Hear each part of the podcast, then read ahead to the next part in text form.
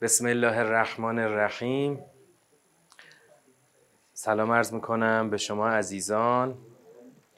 خداوند رو شاکرین که به ما توفیق داده تا در جلسه دیگه از کلامش بهره ببریم.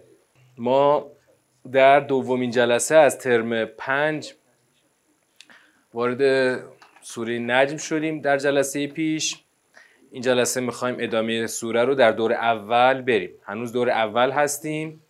بعد دور دومو داریم سیاق شناسی دور سومو داریم جنبندی پاراگراف ها دور چهارمو داریم جنبندی کل سوره.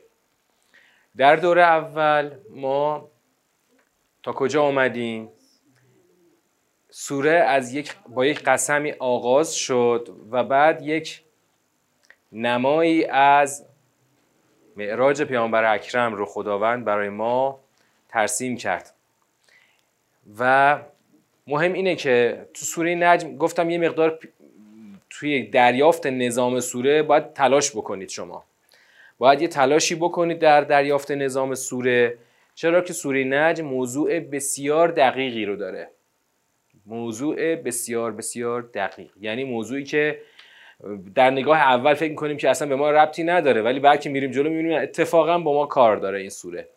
و نظامش مخصوصا بخش آغاز سوره یه مقدار ماوراییه. فراتر از این اتفاقاتی است که روی زمینه. برای همین باید به با دقت ویژه‌ای توجه کنیم. من می‌خوام یه مرور سریع بکنم آیاتی رو که جلسه قبل خوندیم.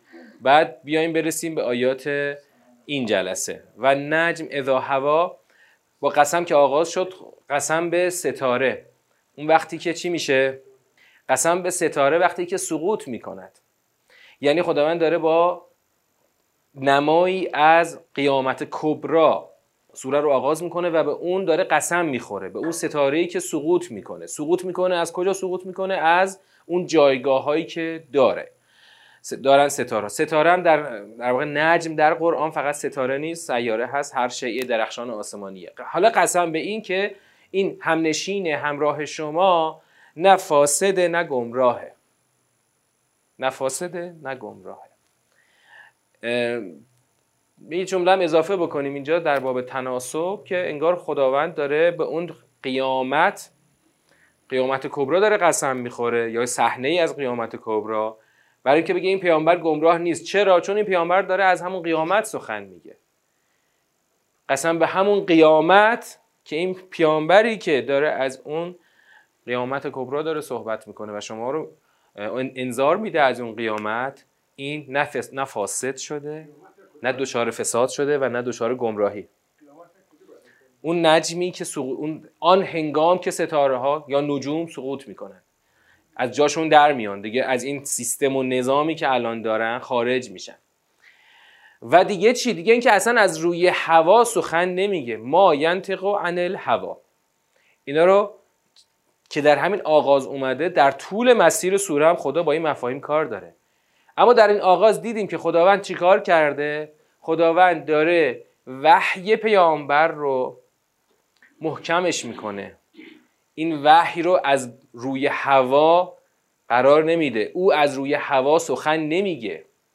او داره هرچی میگه وحی است که بهش وحی شده. این هو الا وحی یوها وحی از کجا آمده؟ مستقیما خود خداوند شدید القوا به او آموخته. کی این وحی رو آموخته؟ کی این وحی رو آموخته؟ اون وقتی که در یک حرکتی رفت و در یک مکانی مستقر شد. زومرت فستوا یه حرکتی رو پیامبر یک مسیری رفته در یک مکانی مستقر شده که اون کجا بوده؟ هو بالافق الاعلا. در اون کرانه بلند مرتبه بوده. کرانه بلند مرتبه. افق اعلا. خب کرانه بلند ببین افق کجاست؟ اون نقطه اتصال زمین و آسمان در دوردست رو اون کرانه رو میگیم افق. اون افق اعلا. این افق اعلا این افقی نیست که مثلا ما صبح توش طول خورشید یا غروب خورشید رو در غروب می‌بینیم. اون بالاترین افقی است که دیگه کل نظام هستی رو داره نظاره می‌کنه. ثم دنا فتدلا. تازه از اونجا نزرف که نزدیکتر بشه و از اون تناب آویخته خدا گرفت و بالا رفت تا رسید فاصلش کم شد به اندازه قاب قوسین شد. یعنی به اندازه دو دستی که اون تناب رو گرفته. دو کمان یعنی دو دستی که اون تناب آویخته رو گرفته حتی نزدیکتر. این توصیفات از پیامبر یعنی از یک مقامی یا بگیم جایگاهی بین پیامبر و خدا این برای چیه؟ برای اینکه خدا همش بگه که آقا این وحی مستقیما از جانب خود خدا به مستقیما به خود پیامبر رسیده. اینا رو بعدا باهاش تو مسیر سوره کار داریم. او ادنا فاوها الی عبدهی ما اوها وقتی رسید به اون مقام نزدیک یا نزدیکتر نزدیکتر از حتی دو, دو کمان دو دست اون وقت بهش چیکار کرد؟ آنچه را که وح کرد به عبد خودش وح کرد. ما کذب الفعاد و ما رعا که اون قلب دروغ نمیپندارد دروغ نمیشمارد. آنچه را که دید یعنی قلب داره تصدیق می‌کنه که این یک واقعیت یک وحی است مستقیم از جانب خدا به پیامبرش رسیده. ببین هنوز چی شکل نگرفته تا اینجا؟ هنوز چی شکل نگرفته؟ هنوز نمی‌دونیم قضیه از چه قراره؟ قضیه از چه قراره؟ البته اجمالا از یه آیه می‌تونید بفهمید. اجمالا از یه آیه می‌تونید بفهمید که قضیه موضوع چیه که خدا داره اینطوری پرحجم از وحیی که به پیامبرش کرده داره دفاع می‌کنه؟ این تو ذهنتون الان به عنوان سوال. کدوم آیه است که می‌تونه شما تا همینجا می‌تونه اجمالا در جریان آنچه که اتفاق افتاده یا آن در واقع فضای سخن قرار بده. یه آیه است که ما الان بعد از اینکه دور اول تمام کردیم برمیگردیم روش بحث می‌کنیم. هم آیه دو هم آیه سه. ببین وقتی که خدا میاد نفی می‌کنه گمراهی و فساد رو و اینکه از روی از روی هوا سخن نمیگه یعنی اینکه یک اتهامی اینجا هست. اتهام فساد گمراهی و سخن گفتن از روی هوا. حالا بیایم جلو. پس اینجا تا اینجا خداوند از یک صحنه وحی مستقیم به پیامبرش سخن گفت. نه نه دقت.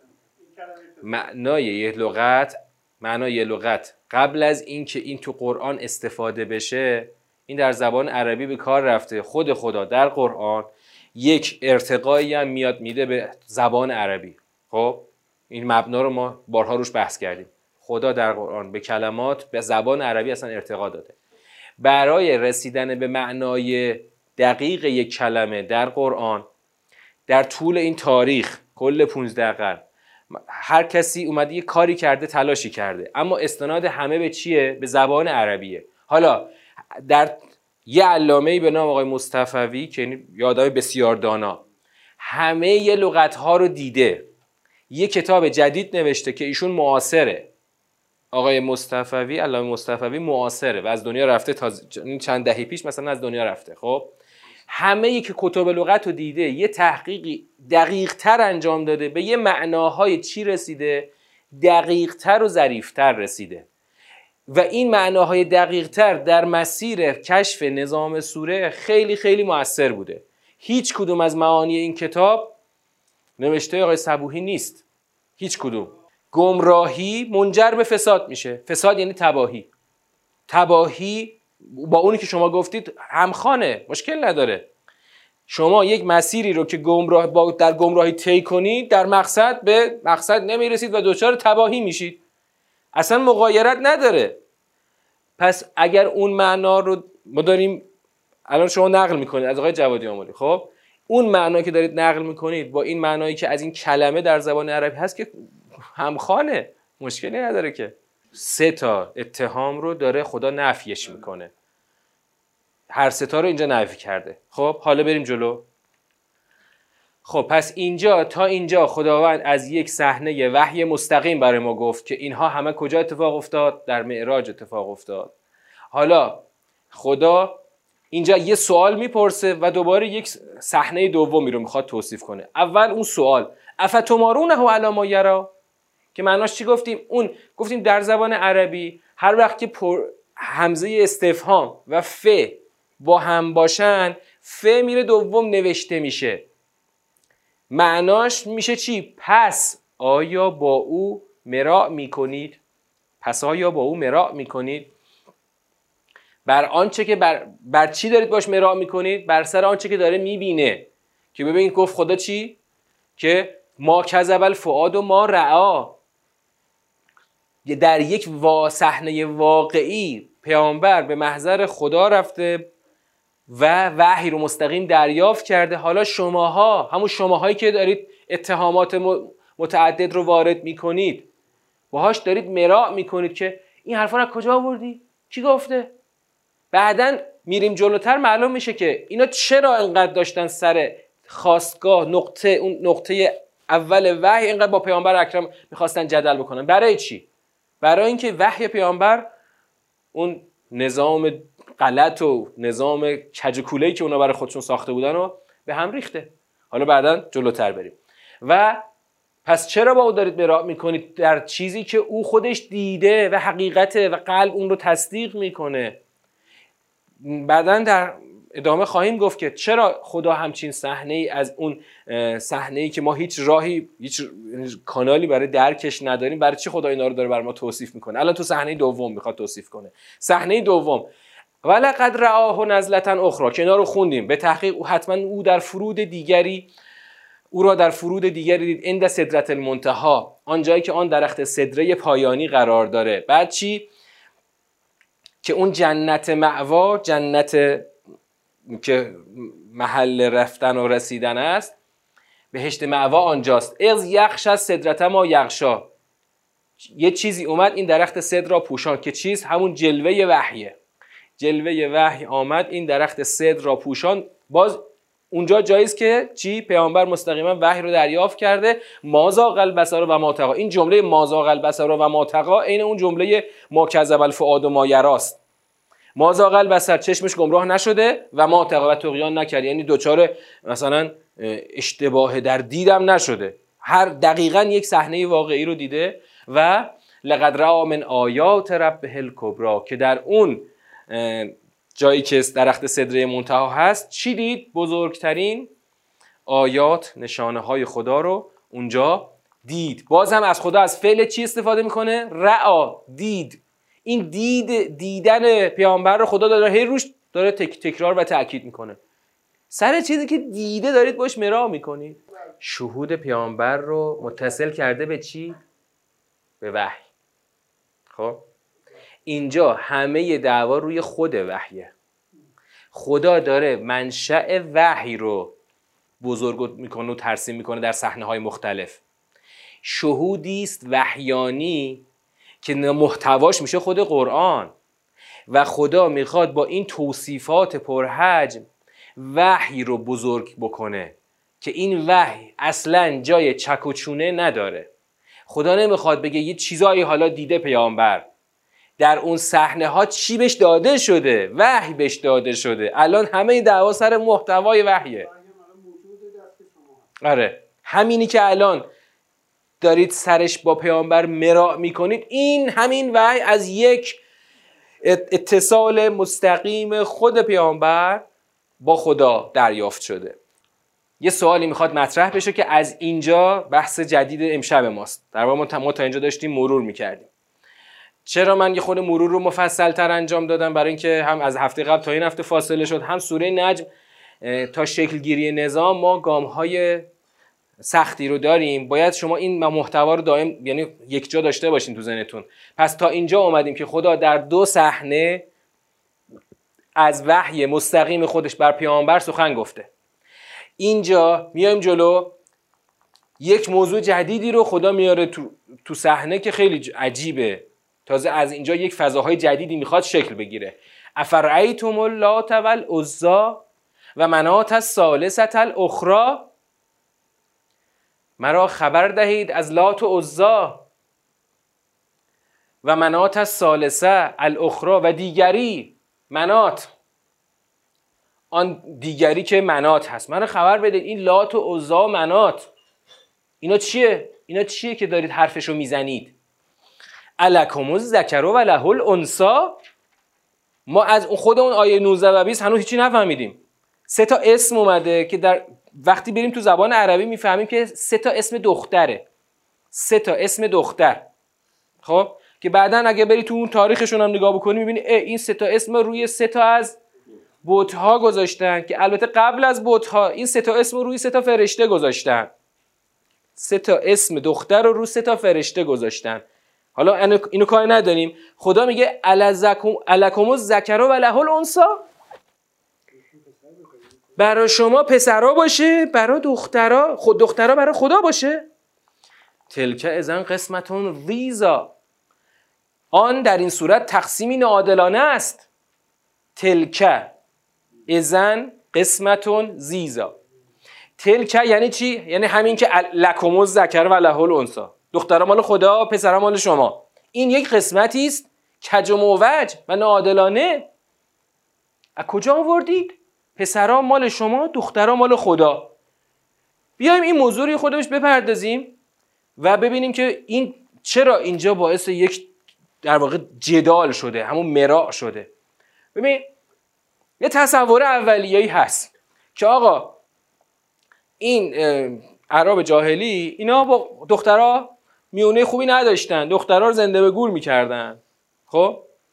بعد اما می‌بینیم که اینجا دخترها رو گذاشتن برای خدا.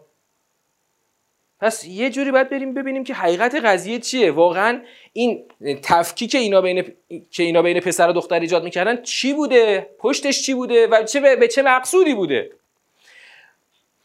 اینا یه تقسیم بندی کردن که دخترها رو برای خدا گذاشتن. خب چرا باید دختر رو برای خدا بذارن؟ دخترها رو برای خدا بزنن. سه تا اسم دختر گذاشتن رو سه تا فرشته و اینا رو گفتن خلاصه این اینا خلاصه مال درگاه خدا باشه. پس معلوم میشه اون نگاه منفی درباره دختر که ما فکر می‌کنیم قضیه این نیست بلکه قضیه چیز دیگری است. اون چیز دیگر چیه؟ اینا یک تصوری داشتن درباره دختران. دختران رو چی می‌دونستند؟ نفوذ پذیر و منعطف. نفوذ پذیر و منعطف. یا به قول خودمون دل نازک خب البته واقعا خدا جنس دختر رو منعطف و دل نازک نسبت به جنس مرد آفریده. این حکمت خداست. اما این نفوذ پذیری و انعطاف و دل نازکی چه تأثیری داره که باعث بشه این جماعت دختران رو برای خدا بذارن؟ نه نه نه. بیاید از اون و پسر رو می‌خوام معنا کنم. پسر به چه معنا بوده در فرهنگ عربی؟ پسر همون اقتدار و شکوه و خلاصه جلال و جلال ظاهری همون که خدا تو سوره مدثر هم گفت و بنین شهودا. یعنی هر کس که مثلا تعدادی پسر خیلی رشید و خوش هیکل اگه می داشت خلاصه یک احسان اعتبار اجتماعی پیدا می‌کرد. حالا چرا پسرا مال ما دخترا مال خدا؟ یک قصدی پشتش هست. نه این نیست. تو کلمه تو کلمه انعطاف پذیری یه توجهی بکنید. دختران انعطاف پذیرند و دل نازک اگر ما دخترها رو برای خدا بذاریم می‌تونیم چیکار بکنیم؟ راحت به درگاه خدا نفوذ بکنیم. با از طریق یعنی از باب انعطاف و نفوذ پذیری و دلنازکی دختران. حالا پسرها چی؟ پسر به معنای در واقع یک اقتدار عدم نفوذ و یک صلابت. به همین دلیل اگر صاحب دختر می شدند کیا؟ نه همه. اشراف و اون رجال اجتماعی مردم اون سران اجتماعی مردم اگر صاحب دختر می شدن این دختر رو نمی‌خواستن داشته باشن تا راهی برای نفوذ به خودشون و در واقع نفوذشون جایگاهشون طایفشون نداشته باشن. در واقع دختران رو اشرافشون دختران رو زنده به گور می‌کردن. تا راه نفوذ اون مثلا قبلی فلانی رو بر خودش ببنده چون فردا این دختر بزرگ بشه باید شوهرش بده. این اینو که شوهر بده اون میشه از این ازدواج میشه راه نفوذ اون یکی ها بر ماها. برای همین اشراف دختران رو زنده به گور می‌کردن. اینطور نبود که کلا از جنس دختر بعدشون میاد. اتفاقا خیلی هم خوششون میومد که برن از اون یکی طایفه دختر بگیرن و در واقع راه نفوذی از طرف خودشون باشه بر اونا. خب؟ و ازدواج رو هم خیلی بین با جشن و شادی برگزار می‌کردن. بالاخره نسل انسان به ازدواج بنده دیگه. از دختر به ماه و دختر که بعدشون نمیومد دختر یعنی موجود منعطف دلنازک و دلرحم و خلاصه همون سختی که در جنس مرد هست همون قدرش نرمی در جنس معنس هست. اصلا معنس در عربی یعنی چی؟ یعنی منعطف. خب این کلمه در قرآن هم به همین معنا هم اومده. خب بعد حالا پس اینها دقیقا به همون دلیلی که دختران رو برای خودشون نمی‌خواستن به همون دلیل دختران رو برای خدا می‌خواستن. خودشون نمی‌خواستن راهی برای نفوذ داشته باشن کاملا مقتدر کاملا محکم و بدون راه نفوذ. به همین دلیل می‌خواستن در درگاه خدا راه نفوذ و خلاصه بهرهمندی از مواهب نفوذ به درگاه الهی داشته باشن. آره. برای همین خدا میگه که تلک ازن قسمتون زیزا. این یک تقسیم کج و و ناعادلانه است. نه اینکه خدا می‌خواد بر اون تقسیم صحه بذاره. و یعنی بخواد بگه که خب باشه آقا حالا ما که خداییم و اشکال نداره دخترها مال ما باشه. خدا می‌خواد بگه اصلا دقیقا این نگاه شماست که این نگاه و تقسیم شماست که کلا اشکال داره. اینو از کجا آوردید؟ و دقیقا این نگاه امروز همینه و چیزی عوض نشده. همیشه در هر نقاشی چه در دنیای اسلام باشه چه در دنیای مسیحیت باشه چه هر کجا که باشه تو نقاشی ها فرشته ها دختر کشیده میشن. اصلا فرشته مگه اسم دختر نیست؟ ببین خود حتی عنوان فرشته اسم دختره. ببین؟ مثلا حتی تو زبان چیز تو توی مثلا فرهنگ غرب هم آنجل اسم دختره. به معنای فرشته. اسم دختر اون این هم, هم اینجا فرشته اسم دختره. هم اصلا تو همه فرنگا فرشته ها دخترن. چرا؟ این یک نگاه شرکالوده نگاهی است کاملا غلط که انسان ها در طول زمان به این نگاه رسیدن. این نگاه از کجا در اومده؟ بعضیا فکر می‌کنن که مثلا مشرکین خود این سنگ و چوب رو میپرستن. نه هیچ انسان عاقلی سنگ و چوب نمیپرسته. فرشته رو فرشته رو راه نفوذی به درگاه خدا قرار داده که فرشتگانی دل نازک و دلرم خیلی خلاصه گوگولی مگولی خب؟ و ما هم که اینا رو دوست داریم میایم یه تمثالی ازش درست می‌کنیم. اون تمثاله رو مثلا میگیم خب این عوض اون که اون فرشته که تو درگاه خدا هست. بعد آخر که چی بشه؟ یعنی ما با این نفوذ پذیری به درگاه خدا به چه هدفی برسیم؟ اون هدف جالبه که در ادامه هم خواهد آمد. اون هدف اینه که بتونیم به درگاه خدا نفوذ بکنیم. که چی بشه؟ که چی بشه؟ که جزا و اون نظام جزایی الهی رو اینا برای ما راستوریس بکنن. یعنی اون نظام حساب و کتاب رو این دختران این فرشته های دختر برای ما چکارش کنن؟ راستوریس کنن. حالا اسلام رحمانی بذارید برسیم بهش حالا می‌رسیم بعدا. فعلا همون باورهای دنیای شرک رو ببینیم چی بوده که اینجا دعوا سر اونه. خب؟ یعنی مشرکین هم به خود خدا معتقدن هم به نظام جزای خدا معتقدن یعنی همون حساب و کتاب معتقدن. چرا؟ چون اینا بابا اینا نسل حضرت ابراهیم و اسماعیلن. اینا در یه سیر تاریخی به این نقطه رسیدن. یعنی اون جوهره دین رو انگار هنو داره. باور به خود خدا و باور به جزای خدا. هنو داره اونا. اما خواسته یه کانالی درست کنه. اونو بر خودش حلش کنه. اون گیرو پیچی که اونجا بالاخره می‌خوان به ما بدن و اون گیرو پیچو صافش بکنه. اینو خلاصه روند و روان بکنه. با نفوذ پذیری به درگاه خدا از طریق فرشتگانی که دل نازک و دل رحمت بفرمایید. شاید این هم عاملی فوق بر این عامل اصلی باشه. ولی آنچه که ما از نظام سوره نجم داریم می‌فهمیم این که مثلا طبقه عام و پایین جامعه مثلا دختران زنده به گور می‌کنن این تایید نمیشه. یعنی مثلا اون صحنه که آقای مجیدی تو فیلمش نشون داد اون آقاه با یک قیافه جزامی درب و داغون و خلاصه شریح المنظری اومد دختره رو می‌خواست دفع بکنه و پیغمبر اکرم اومد جلوشو گرفت. خب؟ این شاهد چیز نداره. شاهد قرآنی که اصلا نداره. حتی شاهد تاریخی هم نداره. اما بریم جلو ببینیم خدا می‌خواد چجوری با این جماعت در بیفته. بریم جلو. ان هیه الا اسماء سمیتموها انتم و آباءکم ما انزل الله بها من سلطان. انهیت چی چی؟ چی چی رو خدا می‌خواد نفی بکنه؟ این همین نامگذاری فرشتگان به اسامی دخترانه. الا اسماء. این یک نشانه هایی است که سمیتموها. شماها عنوان گذاری کردید. شماها و باباهاتون عنوان گذاری کردید کجا بوده؟ از کجا اسم دختر رو گذاشتیم برای فرشته ها بعد ما انزل الله به من سلطان. خدا هیچ حجت غالبی نفرستاده. سلطان یعنی چی؟ آن کلامی که تسلط داشته باشه. ببینید سلطان در فضای بیرون چرا اسمش شده سلطان؟ چون حکومت داره تسلط داره. حالا سلطان در زبان عربی کلمه عامه. این خدا به سلطانی حجت غالبی رو نازل نکرد. اینا همه رو خودتون در آوردید. اینا بافته های شماست. این اون الزن شما جز از گمانهای خودتون تبعیت نمی‌کنید. یعنی خودتون این چیزای بافتین و همونا کردین ملاک دینداری ببین این اون الزن خیلی مهمه ها. شما هر وقت خواستید مچ یه آدمی رو تو یک حرفی بگیرید این فقط تو قرآن قشنگ خدا اینو برای ما جا میندازه. چجوری مچشو بگیری؟ بگو ببخشید این حرفایی که گفتی از کجا آوردی؟ الان مثلا اینجا مشرکین اومدن گفتن که آره این چند تا دختر هست تو درگاه خدا اینا کار ما رو راستوریس خواهد کرد. خب اینا کجا بودین شما؟ خودتون درست کردید اینا زن و گمان های پوچ خودتونه.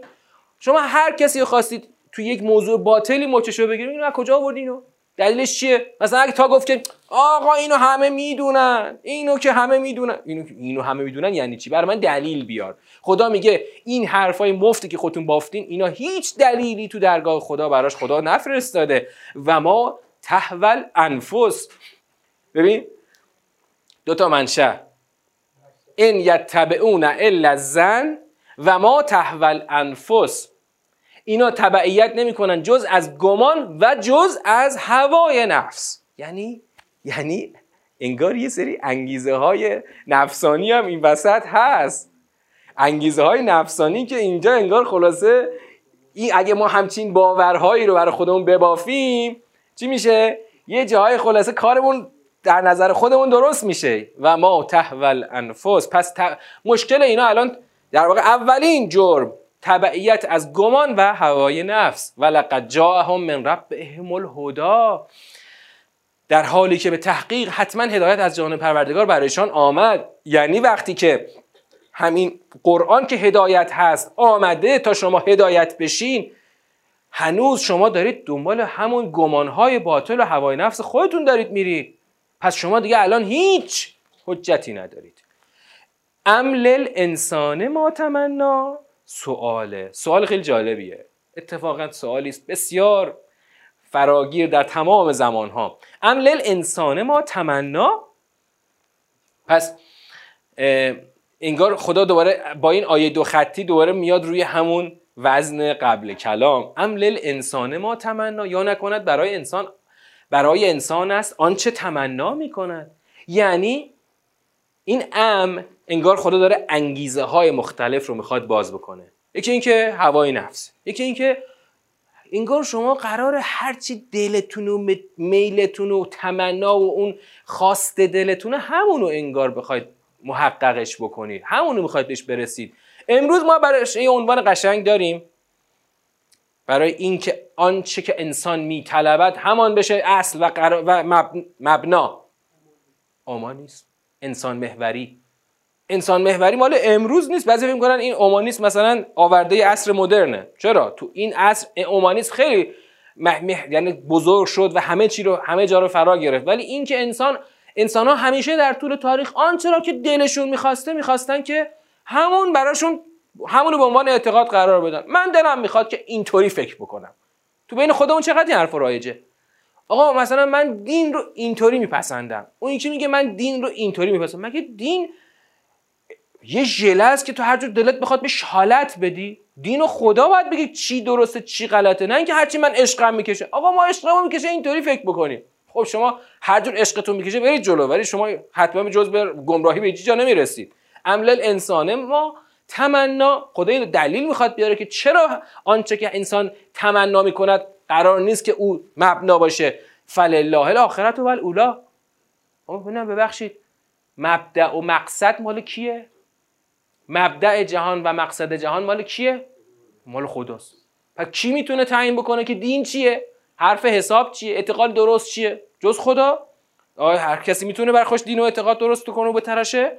فل... فلله الاخرت و الاولا و کم من ملک فی لا تغنی شفاعتهم شیئا. خیلی نکته دقیق رو خدا اینجا می‌خواد به مجموعه مفاهیم ما اینجا الان اضافه بکنه.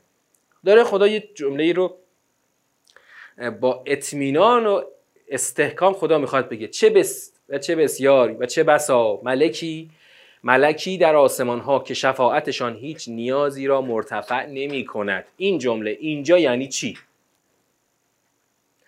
دو تا نکته. اولین نکته در واقع دو تا نکته داره که اولیش خیلی ساده است. کم من ملکن. چه بسا فرشتگانی. ملک فرشته. وقتی اونجا خدا به صورت دربسته از سه تا اسم اسم برده لات و عزا و منات. و وقتی اینجا میاد میگه کم من ملکن فی السماوات لا تغنی شفاعتهم شیئا معلوم میشه که اینا اون اسامی هم مال فرشته هاست. اما نکته اصلی اینجاست. چه بسا فرشتگانی که شفاعتشون هیچ نیازی را مرتفع نمی کند یعنی شماها فکر می‌کنید که مرتفع می‌کند. اما اون شفاعتی که شما فکر می‌کنید در واقع وجود ندارد و هیچ نیازی را مرتفع نمی کند الا من بعد ان یعزن الله. مگر اینکه خدا اذن دهد لمن یشاء و یرزا هر هر برای هر کس اراده کند و برای هر کس رضایت دهد. آن اون چیزی که مشیت خدا باشه خواست خدا باشه. خدا تعیین می‌کنه که چه شفاعتی؟ برای کی به درد می‌خوره فایده داره و جا داره. همونی که تو آیت الکرسی هم هست. که اون کدوم کدوم خداست که هیچ کس نمی‌تونه جز به اذنش در نزد او شفاعت بکنه. خب؟ حالا شفاعت فرشته ها رو الان این آدما برای خودشون کنار گذاشتن. یه بابی رو باز کردن. بر اساس همون باور تقسیمی. بر اساس اون تقسیم کج و کوله یک بابی از شفاعت برای خودشون تراشیدن. این تو این آیه خداوند داره اون رو می‌زنه و وقتی که اینجا اون سرفصل شفاعت رو خدا داره اضافه می‌کنه معلوم میشه. همون تقسیمه هدف نهایی شفاعت شفاعت. حالا حالا میایم آیه 27 یک چیزی رو خدا کامل می‌کنه. ان الذين لا يؤمنون بالآخرة لا يسمون الملائکه تسمیت الانسا. خدا می‌خواد قشنگ یه مهر باطل شد رو پیشونی اینا بزنه. همانا کسانی که به آخرت ایمان نمی آورند به اسم گذاری مؤنث ملائکه. به اسم گذاری مؤنث ملائکه به اسم گذاری مؤنث ویرگول ملائکه را اسم می‌گذارند. یعنی ملائکه را اسم دختر می‌ذارن. اونایی که به, به آخرت ایمان ندارند ملائکه را اسم دختر می‌ذارن. خدای چه ربطی داره؟ چه ربطی داره؟ که آنهایی که به آخرت ایمان ندارند ملائکه را اسم دختر می‌گذارند. اگه شما این آیه رو بکشی بیرون از نظام سوره واقعا هیچ ربطی پیدا نمی‌کنیم آخه خدایا حالا یه دی عشقشون کشیده اسم دختر بزن رو فرشتا. این چه ربطی داره به اینکه اینا به آخرت ایمان دارن یا ندارن؟ واقعا نمی‌تونم پیدا کنم. نه نه نه نه نه نه نه ربطی به اون نداره. چون اینا نمیگن که اینا نمیگن که اینا این ملائکه مثلا فرزندان خدا هستن که. خب ظاهرا اشکال واردی هست که خب ما گفتیم که اینا اعتقاد داشتن و برای اینکه اون اعتقاد رو بتونن خلاصه ماسمالیش بکنن رفتن سراغ اسمگذاری دختر و خلاصه واسطه قرار دادن فرشته ها. اینجا خدا میگه ان الذين لا يؤمنون بالاخره یعنی خدا داره اینجا داره خدا یک چی, چی اضافه می‌کنه؟ خدا میگه اون کسی که میاد فرشته ها رو اسم دختر می‌ذاره این در واقع به آخرت ایمان نداره به کدوم آخرت ایمان نداره؟ اون آخرتی که بهشت و جهنم تو یک نظام دقیق در واقع در نهایت مقصد منتظر ماست و شما پاتو چپ را بذاری و دست از با خطا بکنی چی میشه؟ میفتی تو جهنم. پس در واقع اینا چون به اون آخرت با اون نظام دقیق ایمان ندارند میان فرشته ها رو اسم دختر می‌ذارند پس در واقع این آیه خدا داره یک عنوان رو پیشونی اینا می‌زنه که شما پس به آخرت ایمان ندارید. کدوم آخرت؟ اون آخرت که خودشون میگن آره اونو ایمان دارن. آره آقا یه حسابی کتابی هست که اصلا ما از, از همون اول راستوریستش کردیم و خلاصه سرش هم آوردیم. اما اون آخرت که خدا می‌خواد یک نظام دقیق جزایی بسیار حساب شده است که در ادامه سوره هم باز باش کار داریم. پس اینجا خداوند مهر رو زد تو پیشونیشون که هر کی از این تقسیم بندی های ناعادلانه بکنه و بخواد از این کارا انجام بده در واقع می‌خواد از قید و بند اون آخرتی که حساب و کتاب داره خودشو خلاص بکنه. و ما لهم بهی من علم. آنها هیچ علمی ندارن. ان یتبعون الا الظن. آنها جز گمانها رو تبعیت نمی‌کنن. که همین الان خدا همینو گفت که تبعیت از زن خودشون و و ما تحول انفس هرچی دلشون می‌خواد. ان یتبعون الا الزن و ان الزن لا یغنی من الحق شیئا ببین یه موقع این آیه رو شما تنهایی میشنوی. ان الزن لا یغنی من الحق شیئا. گمان فایده ای برای حق و حقیقت نداره. این جمله درست و کلیه. اما وقتی ما اینجا داریم از چی صحبت می‌کنیم؟ از کدوم گمان صحبت می‌کنیم؟ از گمان اینکه فرشتگانی کاملا دل نازک و دل رحم آنجا هستند که ما را شفاعت خواهند کرد. دقیقا گمان باطل اینه. گمان باطل چیست؟ فرشتگانی دل نازک و دل رحم ما را شفاعت خواهند کرد. این هیچ فایده ای برای شما در رسیدن به حقیقت نداره. فاعرض ام من تولا عن ذکرنا ولم یرد الا الحیات الدنیا. پس تو ای پیامبر بر روی برگردون. اعراض کن. من تولا عن ذکرنا از کسی که او از ذکر ما روی, روی گردان شده و جز به حیات دنیا چیزی را اراده نکرده. پس معلوم میشه که دنیاگرایی مشکل بنیادی این جماعته. اینا چارچنگولی دنیا رو چسبیدن. هیچ اراده ای جز دنیای فانی ندارن. و بر به خاطر این دنیاگرایی بی حد و حساب و کاملا شدید خودشون میان متوسل میشن. به این باورهای مندرآوردی بی اساس بی پایه. گمانهایی که خودشون درست کردن. ذالک مبلغهم من العلم. ذالک مبلغهم من العلم. این حدشون همینه. نهایت به اصطلاح دست جایی که به اینا بهش دست میرسونن همین قده نهایت بلوغ ایشان از علم همین قده ذالک مبلغهم من العلم یعنی چقدر کجن اینا چقدر کوته فکرن که دنیا رو کلا هدف قرار دادن. بر اساس دنیاگراییشون یه سری باورهای باطلی رو تراشیدن. ان ربک هو اعلم به من زل عن سبیله و هو اعلم به من اهتدا پس و خدا چی؟ وقتی که شما که حدتون همین قده اما خدا بهتر می‌دونه کی از راهش منحرف شده و کی هدایت یافته است.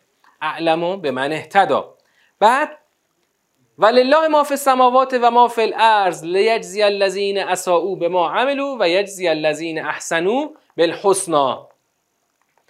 برای خداست هر آنچه که در آسمان ها و زمین است. برای چی؟ این آیه رو خوب دقت کنید. این آیه هم از اون آیاتیه که این آیه از اون آیاتیه که اگه شما از جاش در بیاری معنا داره معنای کلی داره. اما وقتی میره تو نظام معناش بسیار خاصتر میشه که لله ما فی السماوات و ما فی الارض. خب این که بارها در قرآن ما این آیه رو شنیدیم که هر آنچه در آسمان و زمینه مال خداست. اما لیجزی الذین اساءوا به ما عملو و یجزی الذین احسنوا بالحسنا دو بار خدا از کلمه یجزیه داره استفاده می‌کنه. یعنی چی؟ دو دسته رو ببین کل آسمان ها و زمین مال خداست. برای چی؟ برای اینکه دو گروه از آدم ها رو به آنچه که عمل کردن جزا دهد. آنهایی که اسا او به ما عملو و احسنو بالحسنا. جالبه. اسا او رو به همانچه که عمل کردن و احسنو رو بالحسنا به نیکوترین حسنا. اسم تفضیل اسم تفضیل مؤنث حسنا یعنی بهترین. پس خدا مالک آسمان ها و زمین است برای اینکه بدکاران را به آنچه عمل کردند جزا دهد و نیکوکاران را به بهترین جزا دهد. حالا خدا اینو اینجا برای چی گفت؟ این آیه کلیه. بله لله ما فی لله ما فی السماوات و ما الارض. اما یه دفعه خدا اینو چسبوند جای دیگه اینطوری نداشتیم. اینو خدا این که مالک آسمان و زمینه چسبوند به چی؟ به اینکه نیکوکاران را به بهترین و بدکاران را به آنچه عمل کردن جزا دهد. در واقع خدا داره از یک نظام جزایی صحبت می‌کنه. نظام جزایی. نظام جزایی دقیق. برای دو گروه از انسانهای نیکوکار و بدکار. این نظام جزایی رو بعد از کجا گفته؟ بعد از شفاعت گفته. بله اینو ما در دور سوم حتما بهش می‌رسیم. از آیه نه از نظام. آره. نظام جزایی که دقیقه. ببین خود این آیه رو تنها بخوای بگیری نظام جزایی. باش آقا ما که دعوا نداریم. تو میگی نیکوکاران به بهترین و بدکاران به, بد... به آنچه عمل کردن جزا میشه. او باشه آقا دعوا نداریم پس. یعنی این آیه رو به تنهایی بخوای بکشی بیرون با خود اسلام رحمانی هم منافاتی نداره. وقتی که میره زیل شفاعت قرار می‌گیره و وقتی که ما از این آیه در این جایگاه می‌فهمیم که بابا دعوا سر نظام جزاست. شفاعت رو پیش کشیدن که نظام جزا رو دور بزنن. اینجاست که اون وقت می‌فهمیم که دین فقط همون که خدا گفته و هرچی که از خودتون ببافید اینا هیچ اعتباری نداره جز یه گمانی که بر اساس هوای نفس و میل و تمنای خودتونه هیچی پشتش نیست. حالا من اینجا دیگه وقت که تمام شد آیت بعد رو فعلا نمیرم تا اینکه در جلسه دوشنبه آیات رو بریم تا پایان. پس ببینیم ما همینجا همینجا تا همینجا که الان آیات رو خوندیم یه نمایی به دست آوردیم ما این نما رو در دور سوم تکمیل می‌کنیم. یه چیزی رو مطمئنا میشه گفت اینه که اونهایی که معتقد به اسلام رحمانی هستن قطعا دنیاگرا هستن. در این سیری که ما داریم پیش میریم بله قطعا عده زیادیشون هم ریش و امامه دارن. از سر تیف تا ته تیف نه سر تیفشو مثلا بگو حسن آقا میری. این ور تیف هم بگو آدمایی که اصلا خودشون هم اگه بشینی باشون حرف بزنی آقا نه نعوذ بالله اسلام رحمانی چیه؟ ولی وقتی الان تا بله ببین ما اینجا به یک چی می‌رسیم؟ به یه شاخص می‌رسیم. ما اینو تو دور سوم بعد همینو بگیم. الان این این جمله مال مال دور سوم اینه که شاخص. شاخص اینه که یه شفاعتی رو خارج از چارچوب شفاعتی رو خارج از چارچوب درست کردن که نظام جزای دقیق الهی رو دور بزنن. این شاخصه. حالا هر لباسی می‌خواد داشته باشه. بله. بله. در واقع گفتم که گفتم اونجا خدا داره تو این آیه خدا داره چیکار می‌کنه؟ خدا داره تو این آیه این عنوان رو خدا براشون میچسبونه رو پیشونیشون که کدوم آیه بود؟ ان الذين لا يؤمنون بالاخره لا يسمون الملائکه تسمیه الانثى خب من کلام پایان رو بگم. انشاءالله در جلسه دوشنبه ما ادامه آیات رو هم میریم. هنوز تو دور اول هستیم. هنوز ما تازه جلسه سوم آیات رو پایان میدیم. همون جلسه جلسه دوشنبه ما سیاق ها رو باید تشخیص بدیم. این سوره سیاق بندیش چک داره. این سوره سیاق بندیش چیز داره دستانداز داره. سیاق بندی رو هم انجام میدیم. بعد جلسه بعدیش تازه وارد مرحله سوم سوره میشیم. و السلام علیکم و رحمت الله و برکاته.